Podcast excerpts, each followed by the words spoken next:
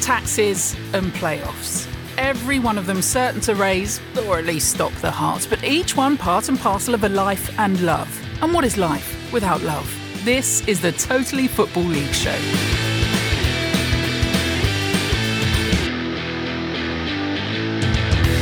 I'm Caroline Barker, which can only mean one thing. Matt and Ian weren't available. And the Fantastic Four are back together. So, introducing our Mr. Fantastic. This was actually hard fought over, wasn't it, producer Abby? But thanks to his acceptable attendance record, he steals the title. It's Adrian Clarke. Ah, thank you. I'm a little bit croaky though today, but maybe I should have pulled out. I don't know, but I wanted to keep up my Really? attendance. No.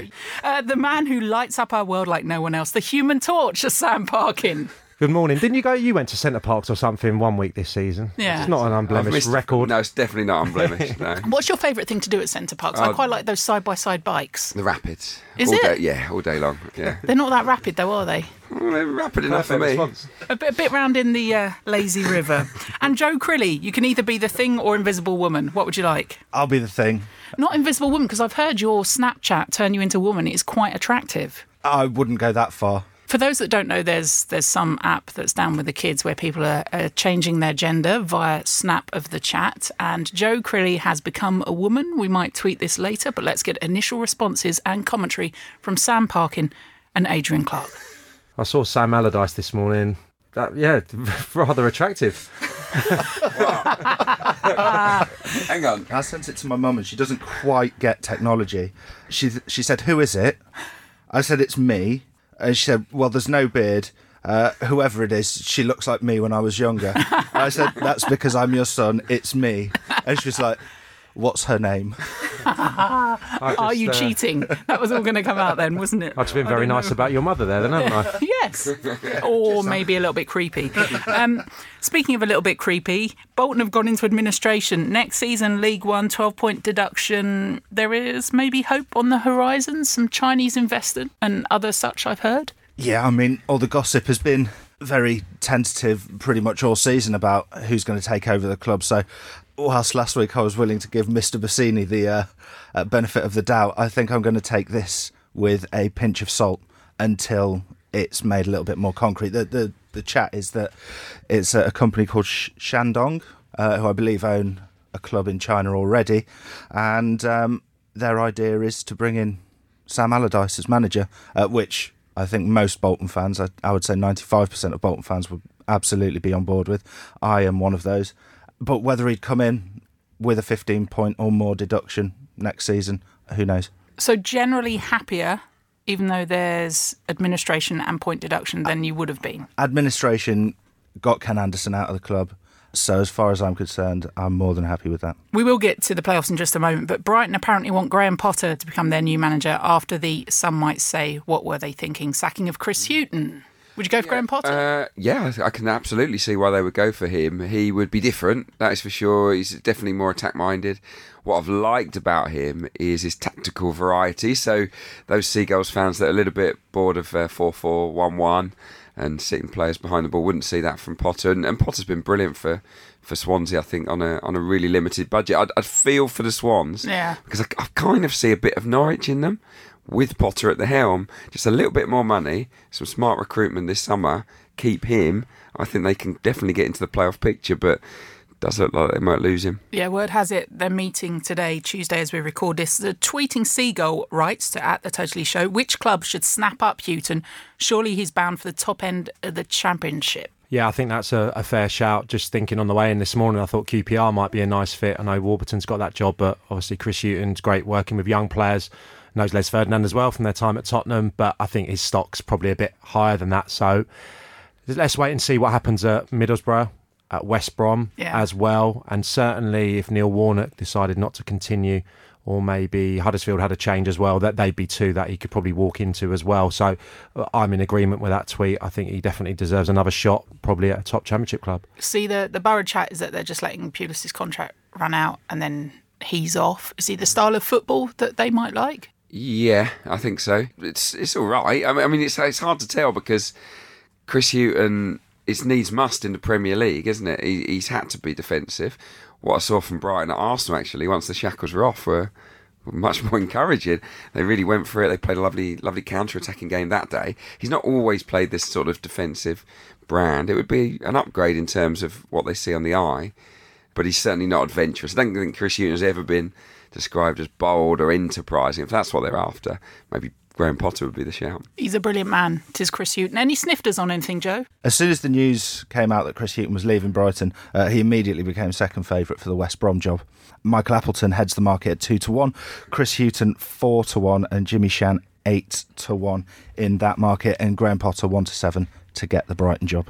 What I'll say on Chris Hughton is that he spent an awful lot of money on a lot of rubbish that he didn't end up playing, and I think that's that when people are saying it's really harsh, I do see that, but I also see if I was the owner and I'd given him how much money he gave him, I, I, I don't think I'd have been happy with the return. So, so whoever does employ him, I think will maybe be smart to have a, a, good head of recruitment alongside him. An awful lot of money on a lot of rubbish. Should that be the title of our podcast this season? Let's move on then to the playoffs. You're listening to the Totally Football League show in association with William Hill. To the championship we head then with certain caveats, namely if you're listening to this before our predictions, then we're all brilliant. If you're listening to it during, uh, turn us off and watch the football. And if you're listening to it after the games, we were kidding, right? As we speak on a Tuesday, then we're a few hours away from West Brom looking to turn around a 2 1 first leg deficit from Villa. A full day from Frank Lampard's derby heading to Leeds, a goal down. Let's start with Villa 2, West Brom 1, controversy part 1.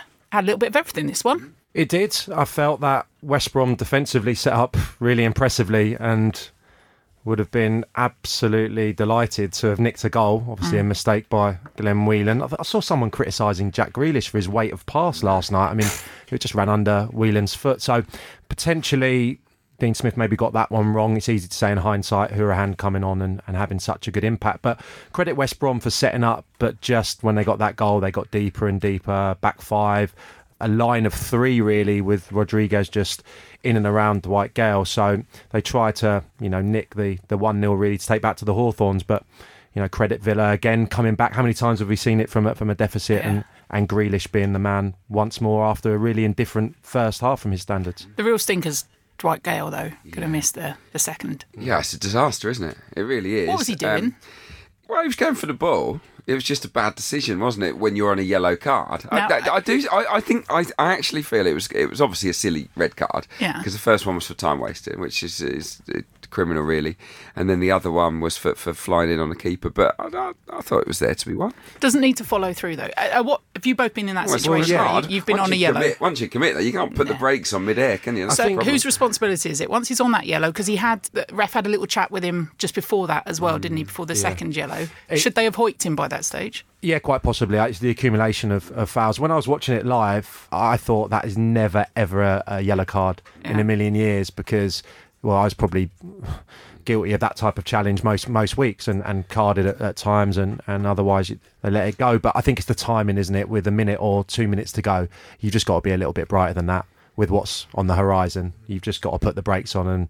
accept that um, the goalkeeper was going to come and take it. Who, who by the way, made one of the best saves I've seen this season from Rodriguez in the first half. I don't know. Do you do that looking at the yellow cards, or you personally have a little look at that too? But there's a point at which either those on the bench have got to say, right, calm it down, have a word with him, or bring him off, or just maybe not rev him up a little bit more and off you go. From the start of the second half, Gayle looked like he was going to get carded very early on, whether it was a straight red or whether he was going to get a yellow or two yellows.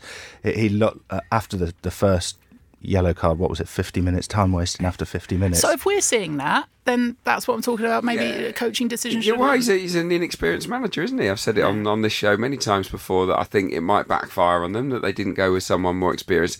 A little bit of trivia on uh, our friend Mr. Jimmy Shan. Yeah. Talksport's the Moose reliably informed me, and I thought he was winding me up. I heard this.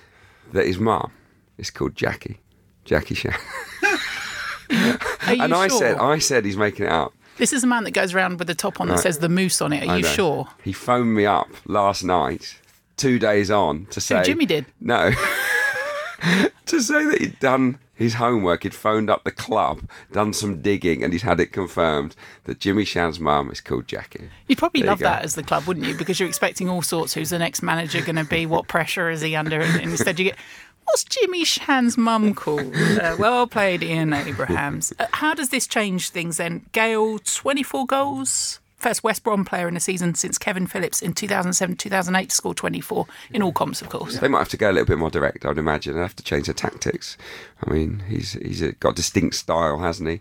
Or you could go with Rodriguez up top on his own. I don't know. What do you think's going to happen? Well, I think if you were going to take one player out of each team, which would be extremely detrimental. It'd be Gayle on one side and Grealish on the other. So it's a disaster for them. And with Robson Kanu missing as well, uh, he's got the young lad Edwards, hasn't he? Who Come on, I think he scored at Brentford, and Murphy's an option as well. But realistically, it's going to be a big ask. I, I think there'll be goals. I think it'll be a really open game as it was at the Hawthorns when the two teams met. So I don't think it's over, but you have to make Aston Villa strong favourites now. And what was interesting was that Aston Villa played quite poorly. Yeah. And they still won. So I, I'd back them to go through from here. Shan's talked about playing Rodriguez down the middle and whether he does that, but it's about the supply then they get to him, whether they miss that little bit of cover that he was maybe supplying at the weekend too. Tactically, you have to think initially he got it right. Then Dean Smith making the, the substitutions, making the change as well. There's there's a great bit of management. Yeah, definitely. And they didn't get much joy out wide. I, don't know what you felt, Adrian, but I think West Brom, because they were so compact in the middle of the pitch, they were almost forcing Villa wide, but their three centre halves dealt with everything that was slung in from Adomah and El Ghazi on the other side. So, yeah, definitely Hourihane coming on for, for Whelan and Green as well, having a, a big impact in the game, but still had to rely on a wonder goal Yeah. and a penalty, which, yes, today is a penalty. 10 years ago, I think we'd have been outraged because Jack Grealish plays for it. It's sloppy from Kieran Gibbs, but I still feel years it's gone by, years gone by, it wouldn't have been a penalty. Oh, it's, it's shocking from Gibbs. I mean, a player of his experience You should not Don't be do it. diving in there. No, no chance. Unless you're absolutely sure you're getting there first. No, that was that was outrageously bad from mm. a really good player. See, there's the thing. We've gone on about Gayle going in maybe for a challenge that he shouldn't have done, but mm. Gibbs then goes in for a challenge that you're right, shouldn't have done either. Right, odds. Who comes out of this one on top then? Aston Villa are odds on to qualify 2 to 7, West Brom 5 to 2, and in 90 minutes, Villa are 6 to 4, West Brom 9 to 5, and the draw 12 to 5. So Villa go into that one 2 1 up. Shall we go to our next game, but via the medium of song?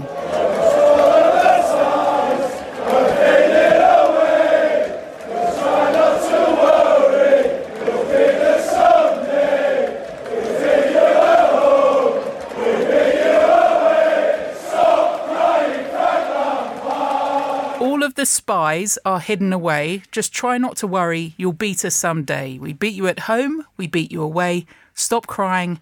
Frank Lampard. Frank Lampard, for his part, responded not in song, but as a Chelsea player, there was a rivalry always with Leeds, he began. We didn't play them that much because we were in the Premier League. Well played, Frank Lampard. 1 1 when it comes to the songs, then. It's Leeds who are a goal up against Derby County, heading into that other semi final. Controversy part two overturned penalty in the chest, but Chest part, go on, remind me. There's been so much football. there was a sending off. Uh, Klich could have got sent off after he Oh. appeared to headbutt. Oh, I don't want to see that as a sending off. I, I know Zidane headbutted Materazzi a little bit more forcefully than that. he got a statue. Yeah, he got a statue outside the Pompidou Centre. But yeah, I don't want to see that as a sending off. I think the Derby players made far too much of that. He just grazed his head. The penalty, so inconclusive. I've watched it 20 times and I, I think it probably just about is a penalty because I think he just touches his calf before he gets a toe on the ball. So I think the referees probably got it just about right.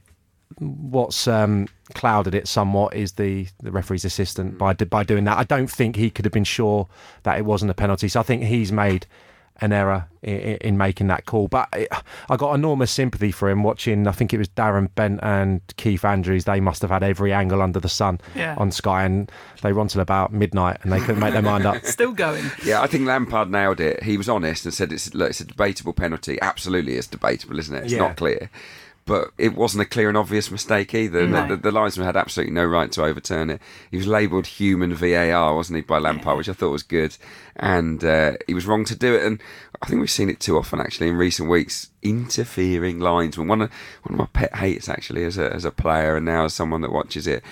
If they've got something that they've seen that no one else has, fine. But this guy, he, he stuck his nose in where it wasn't needed. He is called Eddie Smart though, so maybe maybe he was allowed. Is his allowed middle to. name not very? Craig Pawson overturned it, and this was 14 minutes ago. go. Harrison adjudged to have fouled Bogle. Uh, pff, there was an arm, possibly. Uh, well, that was less of a inconclusive. Absolutely inconclusive. Did Leeds deserve it, though? Talk about them dominating possession, at least in the first half. Yeah, I think so. I thought they did a, a really good job at um, stopping Derby's flow. They stopped them from playing through, and, and when Derby had to go a little bit longer, Nugent looked his, his age, unfortunately, at the weekend. And Yeah. I said before the game that it could be about the strikers.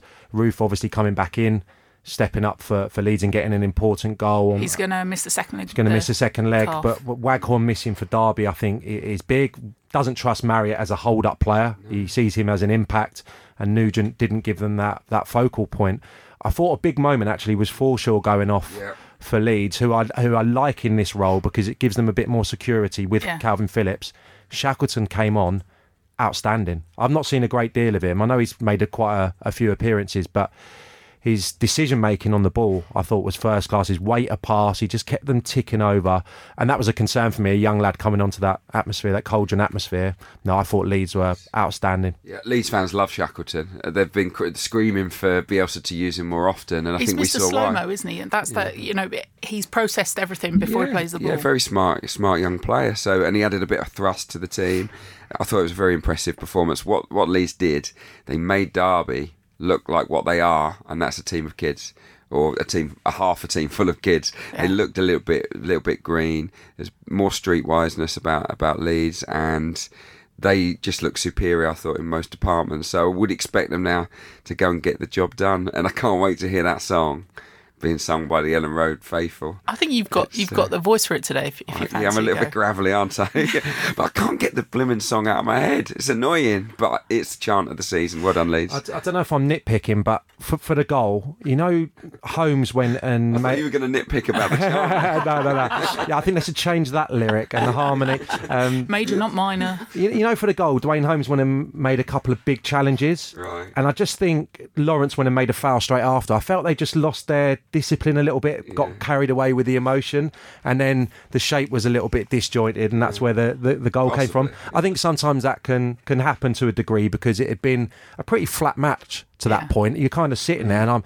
It's a playoff game. Come on, there's loads of animosity between the two clubs. Let's have a few tackles. And Derby just kind of players came out of their shape, and Malone switched off for that mm. that vital Great moment. pass, that. I mean, Brilliant pass. One of the best passes you could see, you know, all season. So, so no, well played, Leeds. I wonder if we'll see a bit more niggle then on Wednesday. Leeds a goal up against Derby. No side has ever made the Championship playoff final, having lost at home in the first leg. Roofe out, as we were saying. Advantage Bielsa. How's this one going to go? I think comfy-ish home win. Uh, yeah, I got a fancy Leeds. I think the question was, you know, I suppose we've been wondering what they've been up to since this little decline in their their form. Well, whatever they've done, whatever they've been working on, seemed to pay off. I thought they were they were excellent, and it's going to take a almighty effort from Derby to turn it around now. On the issue of the, the younger players, Frank Lampard said this is about them showing that they can handle pressure, that they can go. it already. I'm, I'm fine with them handling it. They're not bottled it. Sometimes there's just a difference in quality, and I think Leeds are a superior team. They have been for most of the season. Derby have got match winners like your Wilsons, but they've they've not dominated teams like Leeds have this season. So then, Joe Crilly from William Hill, whose tune will we be singing to come the Wembley final? We've already said Leeds look relatively comfortable. They are one to nine to qualify for the final. Derby five to one, uh, and the home side are actually odds on to win in ninety minutes as well at seven to ten. Joe Crilly, Sam Parkin, and Adrian Clarke on the Totally Football League show at the Totally Show for your thoughts. Hi ho, hi ho, into the league below we go. Make this an every Saturday super with the Super Saturday Reloaded coupon from William Hill, available in all William Hill branches across the UK. With more prizes on offer than ever before, your new Super Saturday competitions offer you the chance to win a share of £1 million and some additional extra goodies specific to your region. All you have to do is select the number of goals, corners, and cards across three selected football matches. Super Saturday football and racing competitions are free to enter when you bet £10 at your local William Hill. T's and C's apply. You can find out more at williamhill.com. And remember, when the fun stops, stop. Sunderland won, Portsmouth nil. boy, oh boy, we love a sending off in the playoffs, don't we? Stunning goal, and then Stuart Donald looking for investment too. Talk he was leaving the club. He's not leaving the club, just wants more money in. This had a bit of everything in the run up to it, but it does have a turning over of a red card. Where do you want to start, either of you, on this? Well, it, was, it wasn't a red card. I think it was a bit harsh, wasn't it? Um, yeah, my mate, I always seem to mention Ozturk. and I have said numerous times he's a bit of a liability, and, and maybe that was proved on that that tackle. But it, it wasn't a red, and I, I'm glad it's been overturned from their point of view. I was a bit disappointed in Portsmouth. I didn't think they played bri- brilliantly. There's definitely a lack of balance in their team. I, mm. I think they've got injuries, haven't they, over on the left side with the left back. And that impacted their, their sort of ability to get in behind Sunderland. They couldn't get any shots off, could they? No, was they just a bit half. looked a bit toothless, didn't they, on the on the night? Were they maybe a bit cautious, trying to make sure they stayed in the game? I'm not sure, but they'll look back on it and think, actually, we didn't play very well. One 0 isn't the worst result in the world, I don't think, because uh, it could easily have been Sunderland two or three, really, even though they weren't brilliant. I would say they were only marginally better in the, the league game towards the tail end of the season. It was a, I, I think you're right. Lowe and, and Curtis and, and Hawkins, they need to do more. They need to be more of a threat in in that second game. I thought Sunderland he edged it, but I felt the goal was going to come from a set piece or something special, and that's the way it, it played out in the end. And I'll have to be careful because I'm not his biggest fan Maguire. partly because he's had run-ins with Nathan Thompson, who I know personally, and I was kind of rubbing my hands together on the bench when he was limbering up to come on because I know that they've got that animosity between them. But I think he just needs to concentrate on his football, Maguire, because he's a really talented chirpy, player. isn't he? Well, he's just. I was thinking about it this morning, and he's like a Pepe or a Robbie Savage, and I. Listen, when I was playing, I wanted players to give everything and do everything to win and hate losing and all that. But I don't want people to try and get people sent off and try and antagonise people. It's just not for me. That and I know the supporters love him. I think he's nicknamed the King up there, and I know the Oxford fans worship him as well because of some of his antics against Swindon. But it's just it's just not up my street to be honest. So you very much enjoyed his stunning volley to Oh, make it. he's a he's a talented boy. Yeah. he's a talented boy. I wish that he just. It's obviously what gets him going, and you know I know we're going to come on and talk about James Norwood later, and you can go and back and talk about Wayne Rooney. If you take that out of their game, they're not the same player, and and maybe that's the way he needs to fire himself, Chris Maguire. But if he was on my my team, I'd still be thinking, come on, mate. sometimes when it's nil nil. No, actually, I was about to say you just, as fans, sometimes want someone to be kicked up in the air, but clearly I don't want someone to be. But maybe you just want a little bit of bite put back in, just to you know get yeah, things I, going. I know what you're saying. Sometimes that can happen. I mean, Savage used to used to do that regularly, didn't he? What was up with the crowd, by the way? I mean, for me, that was as, as big a story as as what happened on the pitch. 26,610, Lowest of the season. 14,519 less than when they faced each other in the league last month. Are Sunderland fans that down in the dumps? I don't know, but that's what I mean about these weird stories coming out about Stuart Donald wanting to sell the club, and then it was clarified that, that he doesn't. He just wants more I know investment. that, that they've gone off of Jack Ross. A lot of a lot of the fans have, have sort of lost a little bit of faith in him tactically. Was it? They don't think he's been picking the right teams. Obviously, it's great frustration because they get the one goal and very rarely go on and get get the second. So it, look, I, I, it's that all surprises me. There's every chance, I guess, that they could get to Wembley. But yeah, the the mood at the stadium are like it's a strange one. at the Totally Show, Sunderland fans for, for why, and if you are going to the second leg 1 0 up on that one, they lost McGeady to injury. And then hearing Jack Ross afterwards saying about he's been playing with a injection mm. and just couldn't get him through it. But actually, Gooch pretty much central then to, to how well Sunderland played. He did really well, and, and there was options because he could have gone with Maguire from, from the off. But um, hasn't McGeady had a, a fracture in his, his foot, which is seems incredible to be playing with. But yeah, the other the other big moment was um, the MacGillivray save from the Oh, Honeyman header. I mean, it was incredible. It drew gasps from my sofa. Louise was away at the weekend, so I watched every game. Um, So was it your sofa just going, oh, get off? well, to be honest, I was probably getting a bit drowsy at that stage of that game because again, I was like, "Come on, come on, Yeah, when's this going to great, was it? ignite?" Wasn't great, was it? No. Yeah, but that was a brilliant save. And I liked um, Don Goodman as well. I think it was Don Goodman on the referee. He was singing his praises, and all of a sudden, um, Evans goes through, and Ozturks brings him down, and then he's like, "Yeah, he's had one there." Literally the same sentence. Sunderland then a goal up Thursday. This one, do we see? I'll let you, Joe, have a, a little look for the odds, but. Do we see then Portsmouth just coming back and taking it? Well, their home form hasn't been spectacular, has it? At, Fr- at Fratton Park, you, you'd imagine under the lights, sell out, cracking atmosphere, get the ball into the front players who'll be eager to obviously make amends. We saw with Norwood didn't have a good game in the first leg for Tranmere, spectacular in the second. So maybe that will be the case for, for the Pompey boys. Ronan Curtis, uh, I was reading about him, and he, he said that he's not knackered because he's played non-stop, hasn't he, for the last 18 mm. months. He just says, I've lost a bit of confidence. And, and I think the same could probably be said for for all of the front guys for, for Portsmouth, but they need to rediscover it. I think it's all about starting fast, isn't it, in that second leg at Fratton Park, getting the fans behind them. Yeah, just got to find goals in that final third. Easier said than done, and other cliches dropped in. Joe! In the 90 minutes, Portsmouth are five to four favourites to win. Uh, Sunderland nine to four, in the draw eleven to five. However, in the qualifying market, Sunderland are clear favourites. Their odds on at two to five. Portsmouth seven to four. Slight discrepancy there. The seven to four about Portsmouth qualifying is not a bad price at all, in my opinion. Doncaster Rovers won. Charlton Athletic, someone picked them for the final and to go all the way. Two, did someone say Lyle Taylor is a god? Who said that? So Taylor's header put the Addicks in front. Then he set up the second. Matty Blair, messy goal on 87 minutes to give Doncaster some hope. I felt it was really reminiscent of the Charlton Shrewsbury game from the playoffs last year, where Charlton started ever so well. In this case, it was Doncaster, didn't get the goal, and then caught with a a couple of sucker punches, um, mm. which the second one Marosi will obviously be bitterly disappointed about the Aribo one that that snuck under him. But I felt that Lee Bowyer got his tactics spot on because we've we've waxed lyrically not only about Luton's diamond but about Charlton's diamond in their midfield. So to play the three at the back, Sarr on the left hand side, I think was probably to counteract the threat of Wilks, who. I think in the games has really shone uh, against Charlton. So tactically, having wing backs as well, I felt that they, they got it spot on. Disappointed they will they will be naturally about the goal they conceded, but you just look at the home record and that's a long way back for Doncaster. 17 games unbeaten. I think it's 13 wins, four draws, and the last defeat, Coventry in October. But yeah. in any competition, just to give you some balance, Doncaster in the FA Cup. So turn of the year, not out of it.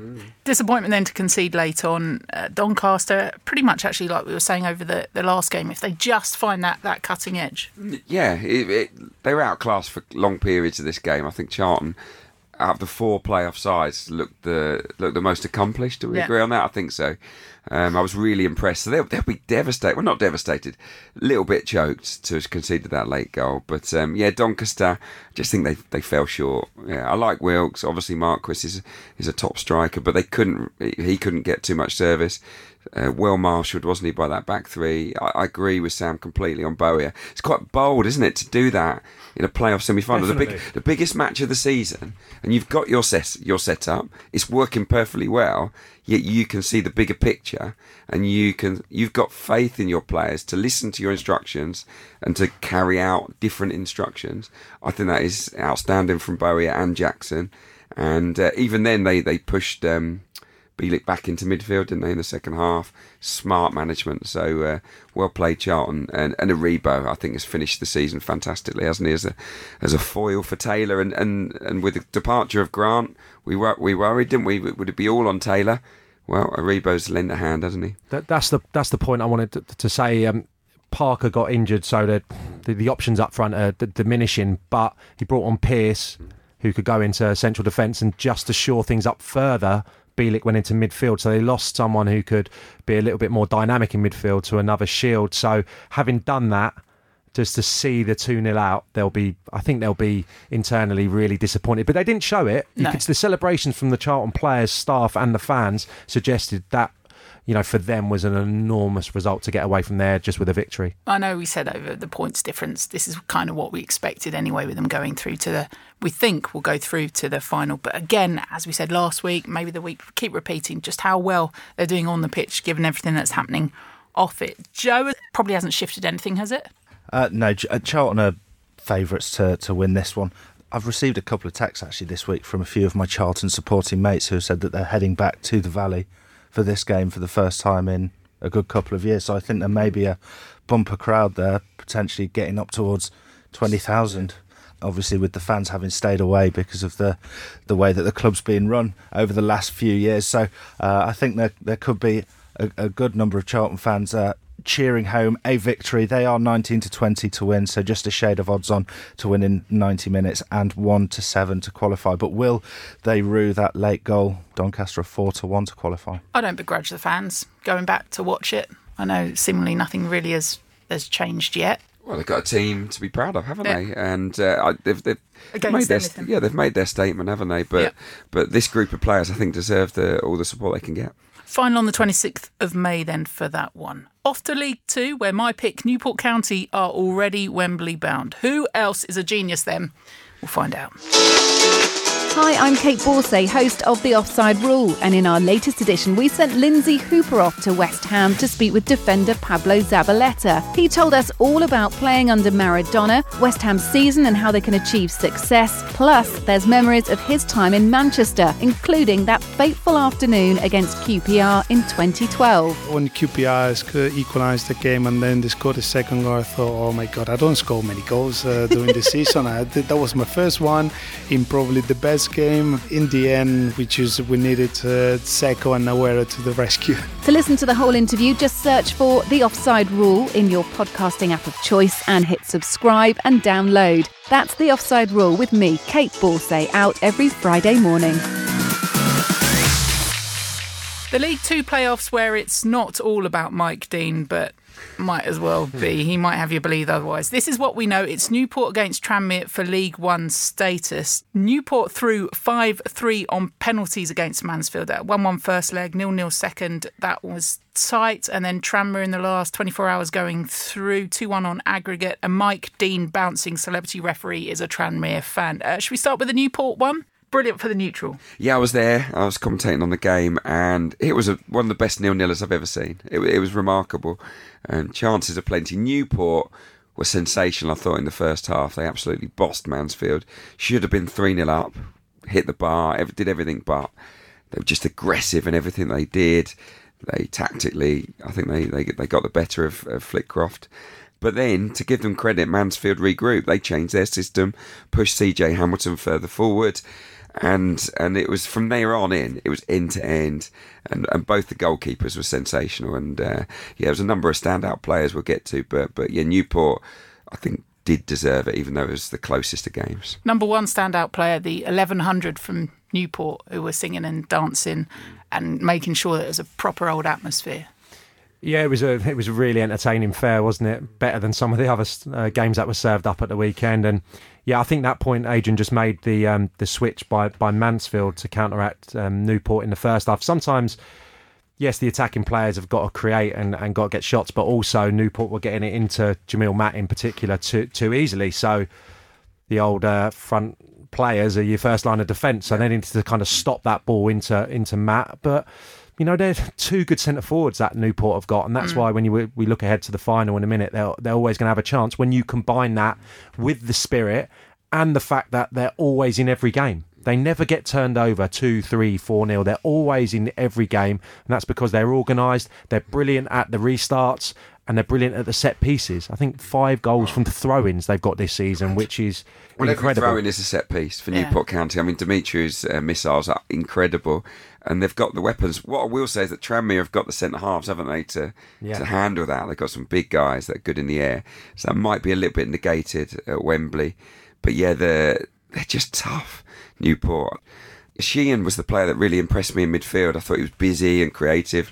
Gets a bit overlooked because they're so strong at the back, Yeah. so strong up top. No one really talks about the Newport engine room, but he linked it together. He won every single second ball and kept things ticking over. So he's a guy I think might thrive on the big pitch at Wembley. So uh, watch out for him. A couple of other mentions Joe Day saving uh, Tyler Walker's penalty, counting putting all five away, and uh, they had nowhere to train, or thought they had nowhere to train ahead of the playoff final at Wembley, but Cardiff have saved them, and they're going to go and train there as well. Uh, Mike Flynn saying afterwards, uh, we should have gone three or four up at first half. Second half, they came back into a, a little bit. Extra time was just like a basketball game, end to end. That's why it was so enjoyable. Shall we save your voice and go Forest Green Rovers next? Because you were at this one, Sam, weren't you? FGR 1 1, 2 1 on aggregate, then Tranmere, and Mike Dean bouncing. Micky Mellon's men celebrating a third playoff semi final victory in as many seasons. We started with Mike Dean or the game. What do you think he'd like? Mike Dean's jeans. Yeah, no, I thought Tranmere deserved it definitely. Um, over the two games, and Forest Green will feel hard done by. I think they can feel hard done by the second game because I thought Winchester's two bookings were very soft. There was actually a few really tough challenges that went unpunished. All of a sudden, he gets his first yellow, and the second one, he's playing in a slightly unnatural position in the second half. He's gone a bit deeper alongside um, the the holding midfield player, and and Brown has has gone and played as a number ten. So. I think his position on the pitch, where he got uh, dispossessed by by Norwood, there's a little foul there, but I think the centre forward does well just to put the brakes on, put his arm into the chest of Winchester and goes over. So I can understand why Mark Cooper was upset last night. Yeah. The first game, however, you know, gunning, you know, we only look back to 1998, what David Beckham did. You need to learn that you, you cannot react in that fashion. And Explain unfortunately, what, explain what he did. Gavin Gunning um, shown a, a straight red, and that meant that, that Tranmere had the extra man advantage for about 100 minutes Yeah, over and- these two. lashed out, didn't he? It was a little tumbling over, and he just kicked up a little donkey kick, wasn't it? It was it was absolutely stupid. I, I completely agree with Sam on this one. The second leg it wasn't a foul. I didn't think it was a foul. I thought the striker puts his arm in, and then then there's the collision. Yeah, but, but, but I mean, across the piece though, you look at it, and yes, they were down to ten men, but last night for an hour hmm. they had a real lack of creativity. That's why he moved Brown towards Doidge in the, in the second half. Hmm. But they ha- hardly laid a glove on Tranmere, and we kept saying it during the commentary. Streetwise, Tranmere, not loads of technically good players, but players that know the game. Loads of rotation though in the midfield. Banks plays as a number four, but he's not regimented to that. Perkins was up and down despite his um, his aging legs, and Harris went and played in and around Norwood for, for times last year. So I just felt that the whole balance of their team. Was fantastic, and as Adrian said, they got two centre halves who just completely stopped Doidge from having any, any impact on the game. So they, they head it, they kick it, they're strong. I thought they were very impressive in the last night. final, I think it'll be in Tranmere's interest to, to play through the lines and get those that midfield three to dominate the game. I really, That's where it was I won, thought they wasn't were excellent. Yeah. um, Harris, Perkins, Banks, and Josh Sheehan's excellent for Newport, but that's not their key strengths. No. So that I think could give Tranmere an advantage. Newport will try and miss that you now. Norwood uh, with the old finger to the lips, scoring against his old club. Who comes out on top at Wembley then, Joe? Tranmere are favourites to win this one, which you and Adrian, I think, both went for Newport. Uh, won't be too happy to hear, but it um, is has it been played yet? well We've got done. to praise Norwood before we move on. All right, sorry. Before we have this argument, go on then, Sam. No, I just thought uh, he- he got it wrong in the first game because he's obviously got beef with Forest Green. You got to channel your aggression in the, in the right way. But last night, that was watching that. Yeah. I didn't do that many times, but I was like, that is a proper centre forwards performance. A pest, chased lost causes. He's aggressive. Those centre halves would have gone home last night and had bruises all over their legs. They'd have been tired because he ran them all over that pitch. And he, and his goal is just pure confidence, pure instinct. He's a top player. He's going to be playing at a high level next Newport season. got lucky because Tyler Walker had a real off night uh, at Field Mill, and he was the villain of the piece in the end with a missed penalty. I don't think if they allow Norwood the same chances, I don't think he'll fluff his lines at Wembley. Think he'll be the difference? I, I think that's why they're fa- why, he's, why they're favourites Mm. is purely because of James Norwood. I think there's not much to choose between the teams, but he's the difference. and they don't concede many, and they're solid, as we were just talking about. So, Yeah, yeah, true. tho- tho- those um, ingredients together. Croaky and ropey uh, inter- interrupted you, Joe. Uh, yeah, Norwood is the difference more Good. or less. It is it is quite tight across the uh, across the betting to lift the trophy. Newport just a shade above evens at eleven to ten. Tranmere just a shade below at four to six. And in ninety minutes, again very close two to one. Newport thirteen to ten. Tranmere the draw twenty one to ten. I'd be tempted to put a couple of quid on uh, the ninety minute draw and for this to go to extra time. We have more to talk about. Just wanted to talk about Bury. There was um, a great interview with BBC WM. I don't know if any of you have heard it. Uh, with Nicky Adams talking about how difficult it's been at, at Bury and how they didn't talk about what was going on financially at the club because they just wanted to see it through and get promotion. And then we're hearing in the last half hour or so that Ryan Lowe has been given permission to talk to Plymouth Argyle, and that's BBC Radio Manchester saying that the Bury boss has been given, given permission. Then, given what has gone on off the pitch, uh, Bury, Ryan Lowe, good move to within his rights, isn't he? If um, yeah, if the situation is as bad as we're led to believe Hmm. financially, and that that it's been a bit of a he's had to manage a lot of things off the pitch as well as on it. You couldn't blame him for walking away. The Plymouth job is a cracking job, isn't it? In League Two, not going to get many many better opportunities down there in the southwest. Nice place to to live as well. So no, I, I, I can understand it. It'd be a blow for Bury, and uh, I would imagine it might affect their odds moving forward because Ryan Lowe had a you know had a terrific record with the team. Couple of other things. Scunthorpe naming Paul Hurst as their new manager and Darrell Clarke to Walsall.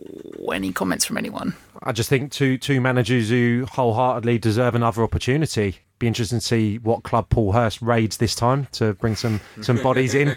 But yeah, no, I think that's a that's a really good fit, and really big fan of Darrell Clarke as well. I think he did a fantastic job. You you just have to look at the amount of time he was at Bristol Rovers, you Yeah. know, this day and age in the EFL, and he left with everyone's best wishes as well. So, a coach that's learned his both coaches who've learned through the non-league pyramid and um, got their opportunity in the league and have done sterling jobs at their club. So, I think both good appointments. Yeah, Hurst said to Sky, looking forward to getting started. We'll look at next season positively, hopefully put smiles back on people's faces. Hopefully, we'll be challenging at the top end of the table. And one other thing transfer deadline for League One and Two will be extended in September.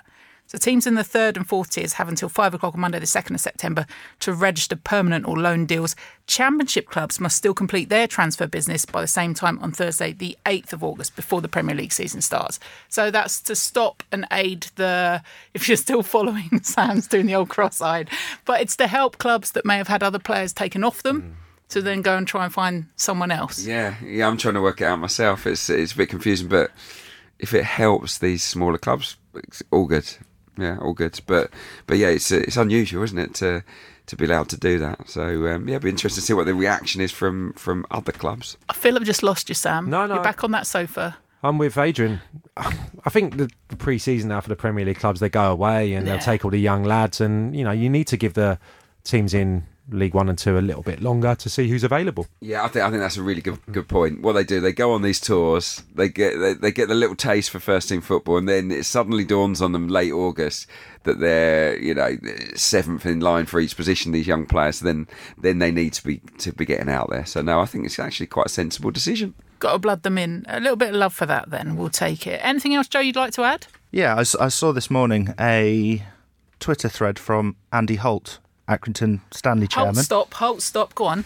obviously very active on social media, but it's essentially uh, an evisceration of the EFL and the way in which clubs are governed. And he said that he recognises he's probably going to get a bit of a fine for it, but he's he's left no holds barred. He's saved up for it, has he? Uh, yeah, he has indeed. I'm not going to read it all because it's absolutely brilliant. You need to check it out yourselves. But he refers to a kids an analogy that he uses. He refers to the clubs as children and the chairman and the people who govern the game as parents. And he said it's up to parents to ensure there's a bright future for the kids. That's our job as parents. So as well as looking after the health of our club, I have to look at the health of football and it's shocking. And then he goes on to say football is in a worse state than uh, Accrington Stanley ever was, and of course he saved them from going to the wall uh, for what would have been the second time. And then he goes on to mention Bolton, Bury, Macclesfield, Reading, Southend, Oldham, Notts County, Blackpool, and in each tweet he mentions he ats EFL. Yeah, well, the EFL have always been at pains to say that we're competition organisers, haven't they? That's that's what they say they are. But as competition organisers, do they have the responsibility for the greater good and and uh, and for the you know getting the right people in place and for the right regulations? I think they do really. I was just uh, zoning out for a bit, trying to remember the full lyrics to Whitney Houston's song. Um, I believe the children are our future. With you doing the the tweets over the top as Andy Holt, I'll play the role of Whitney, and we'll bring that back next week. George Benson's better, isn't it? Is it of course it is. really? Is it George Benson? I, how can you say that anyone is better than Whitney when it comes to the greatest love of all? Original, isn't it? George Benson, I saw with some dancing waters at the Chelmsford Spectacular. There you go. Uh, thank you, everyone, for your contributions today. We'll be back next week for a full Wembley preview at the Totally Show. Goodbye. You've been listening to the Totally Football League show, a Muddy Knees Media production. For sales and advertising, email sales at muddykneesmedia.com and be sure to check out our other football shows on Apple Podcasts, Spotify, Audio Boom, and everywhere else you get your audio on demand.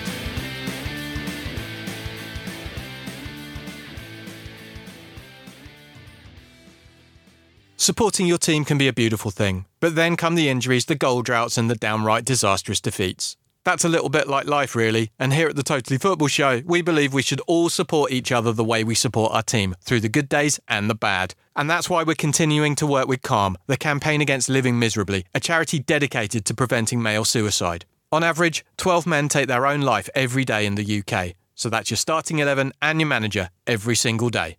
And part of the problem is that many of us still feel uncomfortable talking about mental health and suicide, and this can often stop men from opening up and getting support when they need it the most. So if you're worried that someone close to you is having a tough time, check in with them and let them know that CALM is there.